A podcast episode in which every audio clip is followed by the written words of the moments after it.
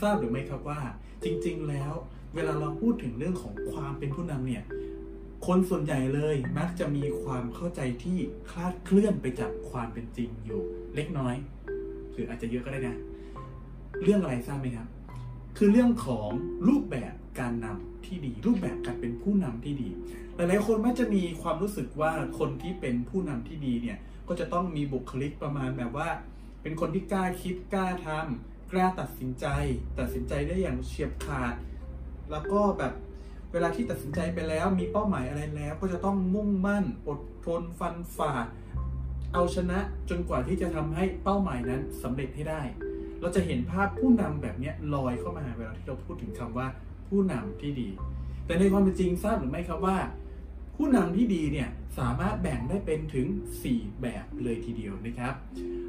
วันนี้เราจะมาพูดถึงเรื่องนี้กันครับ ผู้นำสี่สไตล์กับการนำสี่รูปแบบ ผมเริ่มนี้ก่อนแล้วกัน ผมเริ่มเล่าให้ฟังตามทฤษฎีของเคิร์ตเลวินกันเคิร์ตเลวินเนี่ยได้นำเสนอรูปแบบของผู้นำไว้อยู่ 3 รูปแบบนะครับ ก็คือ1ครับเป็นผู้นำประเภทที่เรียกว่า autocratic leader หรือเป็นผู้นำที่สามารถตัดสินใจด้วยตัวเองโดยไม่ต้องปรึกษาผู้ตามเลยเออเขาจะสามารถคิดและตัดสินใจได้เวลามีเหตุการณ์อะไรเกิดขึ้น จะสามารถตัดสินใจได้อย่างรวดเร็ว ไม่ต้องขอคำปรึกษาใครก็ได้นะครับ ซึ่งผู้นำแบบนี้เนี่ยเหมาะสำหรับกรณีที่ต้องการการตัดสินใจอย่างรวดเร็วทันที และในกรณีที่ผลลัพธ์ของการตัดสินใจเนี่ยไม่เกี่ยวกับการยินยอมพร้อมใจของทีมงาน คนที่เป็น autocratic leader ก็จะสามารถทำหน้าที่ในการเป็นผู้นำได้อย่างดีนะครับผู้นำประเภทที่ 2 เราเรียกว่า democratic leader ครับหรือเป็นผู้นำที่เป็นผู้ตัดสินใจขั้นสุดท้าย แต่ให้ทีมเนี่ยเข้ามามีส่วนร่วมในการกระบวนการตัดสินใจทุกขั้นตอน กระตุ้นให้ทีมพยายามจะใช้ความคิดสร้างสรรค์ เพื่อจะทำให้ทีมเกิดความรู้สึกว่าผูกพันร่วมกับการตัดสินใจนั้นด้วยนะครับซึ่งฟังดูดีใช่ไหมว่าแบบโอ้ เฮ้ยถ้ามีผู้นำแบบนี้นะผู้นำที่พร้อมจะรับฟังฉันผู้นำที่พร้อมจะรับฟังทุกคน แล้วเขาเปิดโอกาสทุกคนแล้วเขาทำหน้าที่ตัดสินใจสุดท้ายฟันธงฟังดูดีครับ แต่ว่าเอาเข้าจริงๆก็มีสถานการณ์บางสถานการณ์ที่ไม่เหมาะเช่นเดียวกันนะครับกับการใช้บทบาทความเป็นผู้นำแบบนี้สถานการณ์แบบไหนหรอ ก็คือสถานการณ์ที่เร่งด่วนนะ ถ้าเกิดเราต้องการการตัดสินใจที่เร่งด่วนมีปัญหาเฉพาะหน้าเกิดขึ้นโรงงานกำลังจะระเบิดอยู่แล้วอย่างเงี้ยโหจะโมไปนั่งฟังความคิดเห็นของคน มันก็ไม่ทันใช่ไหมนั่นแหละเลยทำให้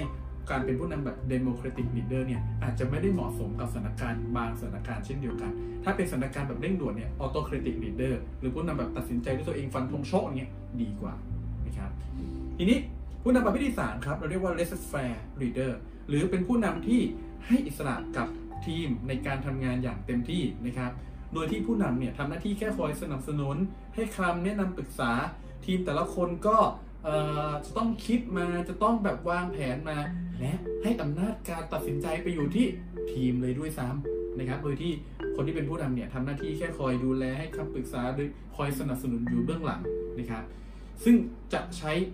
การเป็นผู้นำแบบนี้แล้วองค์กรจะรอดได้เนี่ยก็ต่อเมื่อ ในกรณีที่ทีมแต่ละคนเนี่ยมีความรู้ทักษะที่มากเพียงพอ และมีวินัยนะครับ มีวินัยเพียงพอที่จะสามารถควบคุมตัวเองได้ ถึงจะสำเร็จได้ครับ ฟังดูอย่างนี้แล้ว อันนี้เป็น 3 แบบแล้วใช่ไหมว่ามีทั้ง autocratic leader คนที่ตัดสินใจอย่างเฉียบขาดรวดเร็วนะครับ ซึ่งก็จะเหมาะกับสถานการณ์ที่ มีการแข่งขันสูงๆ การตัดสินใจแบบล่าช้าแม้กระทั่งแบบ ช่วงเวลาสั้นๆ นี้ก็อาจจะส่งผลต่อการแพ้ชนะของธุรกิจ การอยู่หรือรอดของล่มสลายขององค์กร หรือในสถานการณ์ที่คับขันฉุกเฉินอย่างเงี้ยผู้นำประเภทที่เป็น autocratic ก็จะดีกว่า ในขณะที่ผู้นำที่เป็น democratic ที่พร้อมจะรับฟังแต่ตัดสินใจเป็นขั้นสุดท้าย ก็จะทำให้ใช้เวลามากกว่า แต่ก็จะได้ความรู้สึกมีส่วนร่วม ความรู้สึกเป็นเจ้าของจาก คนที่เป็นทีมงานมากกว่า ส่วนคนที่เป็นผู้นำแบบ laissez faire เนี่ยก็ฟังดูดีนะ ก็เป็นผู้นำประเภทหนึ่งที่แบบให้อิสระทำให้จะช่วยให้คนที่เป็นทีมงานเนี่ยเขาก็จะเก่งขึ้นพัฒนาตัวเองมากขึ้น และมีความเป็นผู้นำกล้าคิดกล้าตัดสินใจมากขึ้น แต่ก็อาจจะมีปัญหาได้ถ้าเกิดว่าคนที่เขาเลือกมาเนี่ย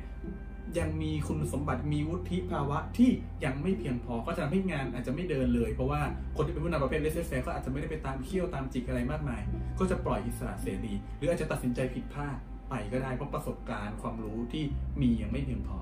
ไหมครับสามแบบนี้เราจะเห็นทั้งข้อดีและข้อเสียที่แตกต่างกันละทีนี้นอกจากรูปแบบของผู้นำที่เคิร์เลวิงกำหนดไว้ 3 รูปแบบแล้วเนี่ย Working Tribe เองนะครับได้นำเสนอเพิ่มอีก 1 รูปแบบด้วยครับ ก็คือมีทั้ง 3 รูปแบบเดิม และบวกเข้าไปอีกหนึ่งรูปแบบ โดยเรียกรูปแบบใหม่นี้ว่า Systematic Leader ครับผู้นำประเภทนี้คือแบบไหน เป็นผู้นำที่สร้างระบบการตัดสินใจให้กับทีม ในสถานการณ์ทั่วไปที่มันอยู่ในระบบที่สร้างไว้แล้วนะครับผู้นำและทีมจะไม่จำเป็นต้องตัดสินใจอะไรมากมายเลย ก็คือทำตามโปรเซสที่กำหนดเอาไว้แล้ว คุณแค่ต้องรู้ว่ากระบวนการมันเป็นยังไง แล้วคุณก็แค่ต้องทำตามนั้นทำตามนั้นตัดสินใจตามนั้นไปทีละขั้นตอน ถ้ามีเหตุการณ์ที่มันทำให้สิ่งที่คุณตัดสินใจไปมันอาจจะมีความผิดพลาดเกิดขึ้นมีปัญหาอะไรเกิดขึ้น คุณก็แค่ไปดูใน process procedure ใหม่ว่าเฮ้ยถ้าเกิดเหตุการณ์นี้ขึ้น คุณจะต้องแก้ไขปัญหายังไง จะต้องตัดสินใจแบบไหนยังไงนะครับ ยกเว้นในกรณีสถานการณ์ฉุกเฉินที่อยู่นอกเหนือจากสถานการณ์ที่คาดคะเนไว้ทั้งหมดแล้วเนี่ยผู้นำและผู้เชี่ยวชาญเนี่ยถึงจะมาร่วมกันตัดสินใจ ผู้นำนะครับคนที่เป็นผู้นำและผู้เชี่ยวชาญ คนที่มีความรู้ความเข้าใจในเรื่องนี้จริง ต้องมาร่วมกันตัดสินใจ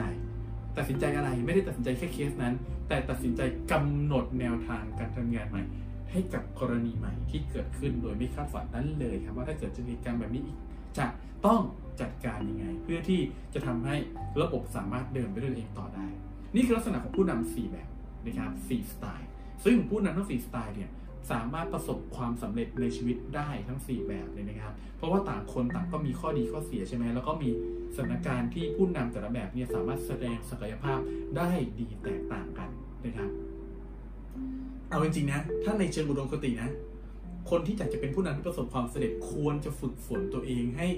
ใช้ได้แบบครบทุกรูปแบบเลย เวลาที่จำเป็นต้องเป็นออโต c r a ติกก็เป็น เวลาที่ต้องเป็นเดโม c r a ติกก็เป็นนะครับ สามารถที่เป็นเลสเซ f แฟร์ก็ได้ หรือสามารถที่จะเป็น systematic ก็ได้ แล้วก็เลือกใช้รูปแบบการนำให้เหมาะสมกับสถานการณ์ แต่เอาจริงนะครับในความเป็นจริงเลยสำหรับชีวิตจริงนะครับ ผู้นำแต่ละสไตล์เนี่ยก็มีความถนัดในรูปแบบการนำที่แตกต่างกัน Working Tribe เนี่ยเราพูดถึงลักษณะของคนนะครับ ซึ่งเราแบ่งคนเป็น 12 เผ่า ใน 12 เผ่านี้มีเผ่าที่เป็นผู้นำอยู่ 4 เผ่านะครับ ก็คือเผ่าสิงโต เผ่าสายน้ำ เผ่ากระทิง แล้วก็เผ่าตาช่างผู้นำทั้ง 4 เผ่าเนี้ก็มีสไตล์ในการนำที่แตกต่างกัน มีข้อดี มีข้อเสีย มีจุดอ่อน มีจุดที่เป็นเหมือนหลุมพรางที่อาจจะทำให้เขาทำงานผิดพลาดได้ แตกต่างกันไปนะครับ ทีนี้เนี่ยผู้นำแต่ละสไตล์ผู้นำแต่ละเผ่าเนี่ยก็จะถนัดการนำในแต่ละรูปแบบที่เมื่อกี้พูดถึงเช่นเดียวกัน ผมเริ่มจากกลุ่มแรกก็คือผู้นำเผ่าสิงโตครับ ผู้นำเผ่าสิงโต หรือผู้นำแบบที่เราเรียกว่าเป็นผู้นำแบบแม่ทัพเนี่ย โดยพื้นฐานก็มักจะเป็นคนที่กล้าคิดกล้าทำกล้าตัดสินใจ เมื่อมีเป้าหมายแล้วเขาก็จะมุ่งไปทำให้เป้าหมายเนี่ยสำเร็จอย่างรวดเร็วที่สุด ดังนั้นถ้าคุณเป็นคนที่เป็นเผ่าสิงโต และคุณได้มีบทบาทในการนำคุณก็มักจะมีแนวโน้มที่จะใช้รูปแบบการนำแบบ autocratic leader มากกว่าแบบอื่นๆและจะยากมากๆ ถ้าจะให้ใช้รูปแบบ l a i s s e r faire และ systematic แปลว่าอะไรครับ คุณถ้าคุณเป็นสิงโต คุณจะใช้ autocratic leader ได้ในระดับหนึ่งนะครับ แล้วก็คุณจะจริงจริงถ้าบอกว่า systematic ถ้าเซตมาดีเนี่ย ก็อาจจะลำบากนะ เพราะว่าแบบจะต้องตัดสินใจอะไรหลายอย่างนะครับเขาชอบที่ตัดสินใจมากกว่า เขาไม่ชอบที่จะยึดตามกฎตามระเบียบ มันอยู่ที่สถานการณ์ที่เกิดอะไรขึ้น สถานการณ์เป็นแบบนี้ ฉันมีสิ่งที่เรียกว่า gut feeling หรือแบบ สัญชาตญาณในการตัดสินใจ มันก็จะใช้สิ่งนั้นมากกว่าที่จะไปนั่งดูว่าใน process ในระบบเป็นยังไงสำคัญคือทำอะไรก็ได้ตัดสินใจก็ได้ เพื่อให้เป้าหมายประสบความสำเร็จ ดังนั้นเนี่ยสำหรับคนที่เป็นเผ่าสิงโตเนี่ยจะเก่งจะเป็นได้ง่ายก็คือเป็นผู้นำแบบออโตเ r ติกนะครับ ถ้าเราบอกเขาให้เขาฟังคนมากขึ้น เป็นแบบ democratic ได้ไหม ได้อยู่ เขาก็จะมีเวลาที่เขาจะรับฟังความเห็นจากแต่ละคนแต่สุดท้ายเขาจะเป็นคนที่ตัดสินใจสุดท้ายด้วยตัวเองเมื่อถึงเวลาที่เขาต้องตัดสินใจนะครับ แต่จะไม่ถนัดเลยถ้าต้องเป็นเลสเซ f a i r หรือว่าเป็น systematic ทีนี้ผู้นำประเภทที่ 2 ก็คือผู้นำเผ่าใส่น้ำครับ ผู้นำเผ่าใส่น้ำหรือผู้นำแบบนักการเมืองนะครับ มักจะเป็นคนที่ให้ความสำคัญกับความต้องการและความรู้สึกของผู้คนเป็นหลัก เขาจะพร้อมที่จะรับฟังความคิดเห็นจากทุกคนที่เกี่ยวข้องกับการตัดสินใจนั้นๆนะ แล้วก็จะพยายามหาจุดกึ่งกลาง หาจุดร่วมที่จะทำให้ทุกฝ่ายรู้สึกพึงพอใจมากที่สุด ดังนั้นผู้นำเผ่าสายน้ำจึงมักจะมีแนวโน้มที่จะใช้รูปแบบการนำแบบ Democratic Leader เป็นหลักครับ แล้วก็จะยากมาก ๆ ถ้าจะบังคับให้เขาไปทำตัวเป็น autocratic leader หรือเป็น systematic leader เพราะว่าพวกนี้ไม่ค่อยชอบฟันธง ไม่ชอบแบบว่า คือรู้ว่าถ้าเกิดตัดสินใจรวดเร็วเฉียบขาดเนี่ย อาจจะทำให้คนกลุ่มหนึ่งรู้สึกไม่พอใจ ซึ่งเผ่าสายน้ำเนี่ยแคร์เรื่องความรู้สึกของคนค่อนข้างมาก ก็เช่นเดียวกัน พอเขาแคร์ความรู้สึกของคนค่อนข้างมาก การที่จะใช้กฎระเบียบกระบวนการที่มันแข็งมันตายตัวมันจะทำให้คนรู้สึกอึดอัดเพราะนั้นผู้นำแบบเผ่าสายน้ำก็จะไม่ค่อยชอบที่จะใช้วิธีการนำรูปแบบการนำแบบนี้นะครับ ผู้นำเผ่าที่ 3 คือผู้นำเผ่ากระทิง หรือผู้นำแบบนักปกครองเนี่ย มักจะเป็นคนที่รักและให้ความสำคัญกับความรู้สึกของคนในทีมเป็นอย่างมากนะครับ เขาจะพร้อมที่จะทำทุกวิถีทางเพื่อจะปกป้อง ดูแลคนภายใต้ ให้แบบมีชีวิตอยู่ได้อย่างสงบสุข อยู่ได้อย่างสะดวกสบาย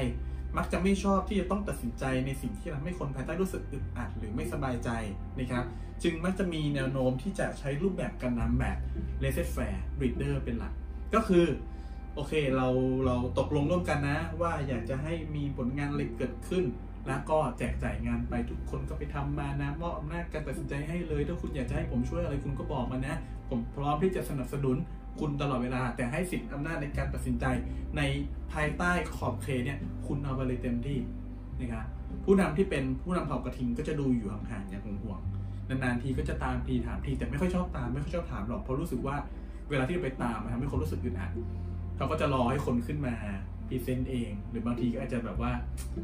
เปรยๆอะไรบ้างเงี้ยเพื่อที่จะทำให้คนรู้สึกโอเค ต้องต้องกลับมา report ตัวเองได้แล้วนะครับแล้วก็ผู้นำแบบเผ่ากระทิงเนี่ยก็เลยจะยากมากๆเลยถ้าเขาจะต้องใช้รูปแบบการนำแบบ autocratic หรือแม้กระทั่ง democratic นะเพราะว่าจริงๆแล้ว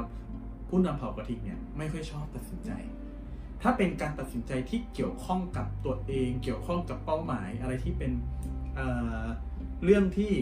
ผลประโยชน์เข้าตัวเนี่ยเช่นแบบว่าได้ผลงานของตัวเองได้ภาพลักษณ์ของตัวเองหรืออะไรเงี้ยผู้นำแบบเผ่ากระทิงไม่ค่อยอยากจะตัดสินใจเรื่องพวกนี้นะครับเขาจะตัดสินใจได้ก็ในกรณีที่ตัดสินใจเพื่อคนอื่นตัดสินใจเพื่อปกป้องคนนั้นตัดสินใจเพื่อประโยชน์สุขของคนนี้อะไรอย่างเงี้ยเขาถึงจะยอมตัดสินใจ เพราะฉะนั้นเขาก็เลยไม่ชอบนำในแบบทั้ง autocratic ซึ่งตัดสินใจเยอะมาก กับสุดท้ายคือ democraticก็คือเพราะเดโมเครติกต้องตัดสินใจสุดท้าย ผู้นำแบบว่าเผ่ากระทิงก็จะรู้สึกว่า เลือกไม่ได้อะเพราะถ้าตัดสินใจ A ก็จะทำให้ B รู้สึกไม่ดีไม่แฮปปี้เขาก็รู้สึกสุดท้ายฉันไม่รู้ฉันจะเลือกใคร ก็ปล่อยให้ทุกคนตัดสินใจเองดีกว่านะครับ ผู้นำประเภทที่ 4 ครับ หรือเผ่าที่ 4 ก็คือผู้นำเผ่าตาช่างนะครับหรือผู้นำแบบผู้คุมกฎ ซึ่งผู้นำแบบนี้มักจะเป็นคนที่ชอบความสมบูรณ์แบบเป็นพวก perfectionist นะครับเขามักจะมีความเชื่อว่า ไม่ว่าคนที่เข้ามาอยู่ในทีมจะเป็นใคร แต่ถ้ามีระบบที่แข็งแกร่งเพียงพอนะครับ และทุกคนที่เข้ามาอยู่ในองค์กรเนี่ยเดินตามระบบนั้น ก็จะทำให้องค์กรได้ผลงานที่ดีที่สุดออกมาเสมอ ไม่รู้แหละจะเปลี่ยนคนมากมายวุ่นวายขนาดไหน ขอให้ระบบดีพอจะได้ผลงานที่ดีเสมอนะครับ เพราะฉะนั้นถ้าจะต้องตัดสินใจอะไรสักอย่างเนี่ยก็จะทำให้เขาตัดสินใจได้ช้า คือไม่ใช่ไม่ชอบตัดสินใจนะ แต่ว่าจะต้องการเวลาในการย่อยข้อมูลที่เกี่ยวข้องทั้งหมดก่อน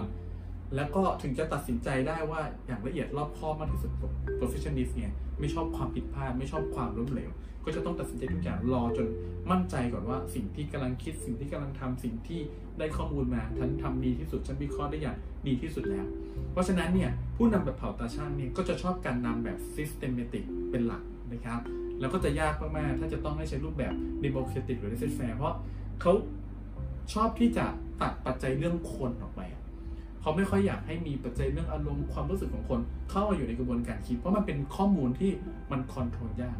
นะครับมันควบคุมยากมันมันทำให้ perfect ได้ยาก มันมีโอกาสที่จะสูญเสียเสียหาย หรือเขาก็จะรู้สึกว่าคนแต่ละคนก็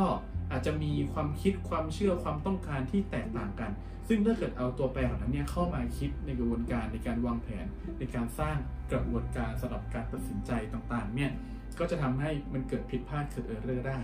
นะครับ เห็นไหมครับว่าผู้นำสี่เผ่าก็มีสไตล์การนำที่ตัวเองถนัดสี่แบบ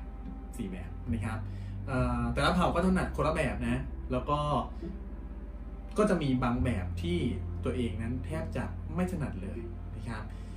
อย่างไรก็ดีครับ แม้ว่าผู้นำแต่ละสไตล์เนี่ยจะถนัดนำด้วยรูปแบบที่แตกต่างกัน แตกก็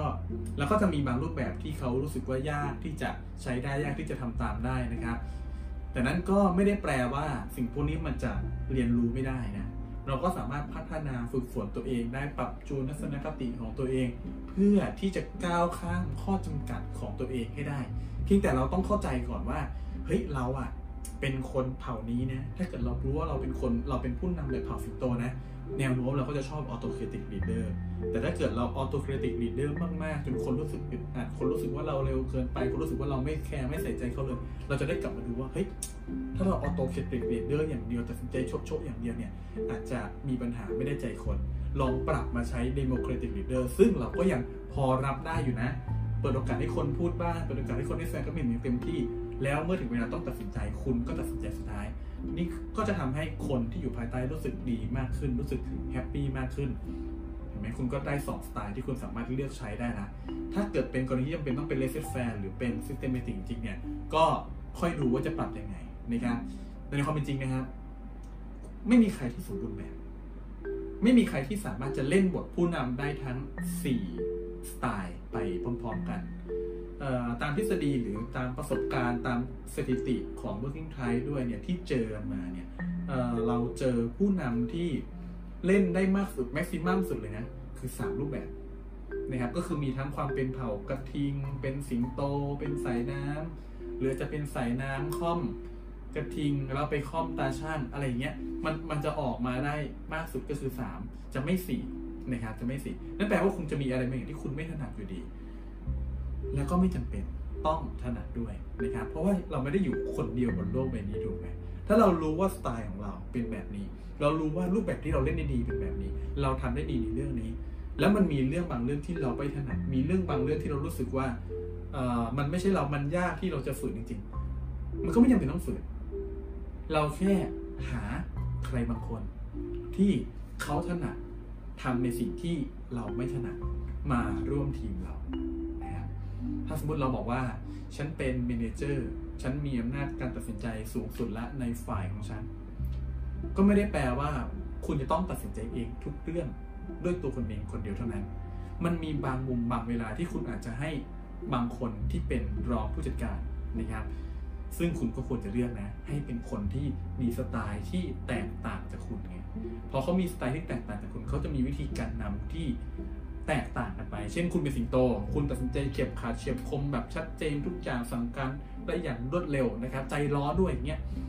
แล้วคุณมีรองผู้จัดการเป็นกระทิงที่แบบว่าออพร้อมจะดูแลปกป้องคนในฝูงทำให้ทุกคนรู้สึกค่อย ๆ เคลื่อนที่ไปข้างหน้า แล้วก็อยากสบายใจเขาสามารถทำ laissez faire ได้แล้ว แล้วคุณเจองานบางงานที่มันเป็นบริบทที่คุณอยากจะเปิดโอกาสให้คนภายใต้เนี่ย เขาได้คิดได้ทำและมีอำนาจในการตัดสินใจระดับหนึ่งแทนที่คุณจะลงไปดูเองเพราะคุณจะทนไม่ได้ คุณจะรู้สึกว่าต้องไปคอยจี้ คุณจะคอยบอกเขาว่า ต้องทำอันนั้นต้องทำอย่างนี้ต้องเปลี่ยนอันนั้นต้องเป็นอย่างนี้ คุณจะคอยไปสั่งการจนคนที่ คุณบอกว่าให้เขาไปคิดโปรเจกต์เนี่ยเขาไม่มีอิสระในการตัดสินใจเลย คุณก็เปลี่ยนให้รองผู้จัดการคนนี้ที่เป็นพวกกระทิงเนี่ยไปดูแทนเนี่ยคนนี้เขาก็จะพร้อมที่จะแบบว่า อ่า งั้นคิดเลยนะ เต็มที่สนับสนุนพี่พร้อมช่วยเหลือนะ มีอะไรบอกพี่พี่สนับสนุนให้นู่นนั่นนี่ นะครับ ก็จะเห็นว่ามันก็จะทำให้คุณไม่ต้องฝืนความเป็นตัวเองด้วยนะ และอย่างหนึ่งคนอื่นๆรองผู้จัดการคุณก็มีเวทีที่เขาจะได้เรียนรู้ได้เติบโต เช่นเดียวกันนะครับคนที่อยู่ภายใต้ก็ happy งานที่ออกมาในภาพรวมขององค์กรก็ประสบความสำเร็จได้ตามวัตถุประสงค์ที่ตั้งใจเอาไว้ นี่คือวิธีการที่คุณเข้าใจว่าตัวตนของคุณจริงๆ เป็นคนเผ่าไหน ด้วยความที่คุณเป็นเผ่านั้น คุณถนัดการนำสไตล์ไหน และสิ่งที่คุณไม่ถนัดเนี่ย คุณก็ควรจะหามือซ้ายมือขวาเข้ามาช่วยไว้คอยที่ถ้าจำเป็นต้องเล่นบทนั้นจริงๆ ให้เขาทำให้เขาทำโอเคไหมครับ มันไม่มีใครหรอกครับ ที่จะสามารถทำได้ดีทุกอย่างมนุษย์เพอร์เฟกมันเป็นไปไม่ได้ที่จะเจอลองไปถามดูได้เลยคนที่ประสบความสำเร็จทุกคนบนโลกใบนี้ถามว่าเขาเพอร์เฟกไหม ก็ไม่หรอกทุกคนจะรู้ตัวดีว่าเขามีจุดอ่อน เพียงแต่ว่าเขารู้วิธีที่จะใช้จุดแข็งของเขาในการทำชีวิตของเขาให้ประสบความสำเร็จ ส่วนที่เป็นเรื่องจุดที่มีจุดอ่อนอยู่ เขารู้วิธีที่จะทำให้คนอื่นเข้ามาช่วยเขาในเรื่องเหล่านั้น และนี่คือผู้นำสี่สไตล์กับการนำสี่รูปแบบ เรื่องที่ผมไม่อยากให้ทุกคนเข้าใจผิดต่อไป และรู้สึกอมทุกข์ว่า โอ้ ฉันเป็นกระทิง ฉันถนัด แบบ laissez-faire พร้อมจะฟังให้อิสระแต่ละคน แต่ฉันโดนกดดันว่าฉันจะต้องเป็นสิงโตให้ได้ ต้องคอยไปจี้คอยไปบังคับ ฉันรู้สึกอึดอัดเหลือเกิน แบบเนี้ยมัน